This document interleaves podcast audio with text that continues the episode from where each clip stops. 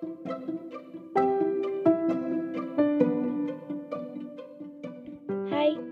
terima kasih sudah mau mendengarkan ini. Terima kasih karena sudah rela menjadi teman yang menyembuhkan. Salam hangat dari aku yang selalu ingin sembuh.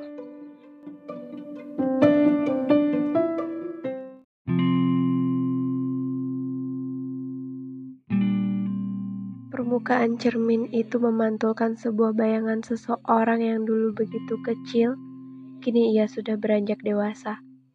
Yang dulu gak pernah malu menangis di tengah keramaian hanya agar dibelikan mainan, kini tangisnya ditahan-tahan.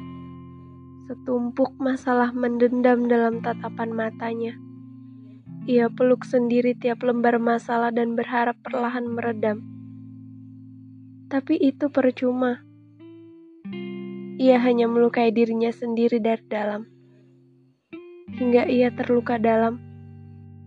Seandainya memeluk diri sendiri itu bisa kulakukan, aku ingin sekali memeluknya. Ingin kuingatkan beberapa hal. Mungkin ia lupa bahwa bumi tidak hanya dihuni oleh orang-orang baik, tidak hanya dihuni oleh orang-orang yang menyukai kita saja karena ada banyak hal menyenangkan dan tidak. Yang keduanya berdampingan.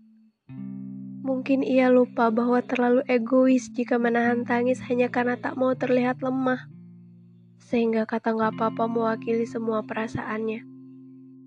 Aku suka ambisinya itu, tegasnya, sikap tidak mau menyerah, prinsip harus jadi lebih mandiri, tidak ingin bergantung dan dikasihani siapa pun tapi aku tidak suka ketika dia memaksakan dirinya sendiri karena itu nggak baik. Juga ingin kukatakan bahwa aku begitu menyayanginya. Ini bukan hanya menyoal keberhasilan karir, percintaan, atau apa pun. Aku menginginkannya bahagia dengan tidak memendam banyak hal.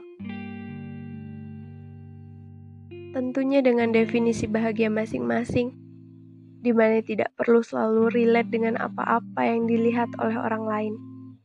Karena kita memiliki standar sendiri, standar yang membuat diri merasa nyaman tanpa harus pura-pura. Aku ingin ia berani keluar dari ketakutannya. Ketakutan yang selalu berporos pada menurut orang lain. Aku ingin ia hidup dengan cara bahagianya sendiri karena aku tahu ia tidak pernah bahagia dengan segala standar yang ada dalam kepalanya saat ini. Aku ingin ia sampai pada pemahaman bahwa bahwa bahagia itu adalah apa yang ia rasakan, bukan apa yang dilihat oleh orang lain.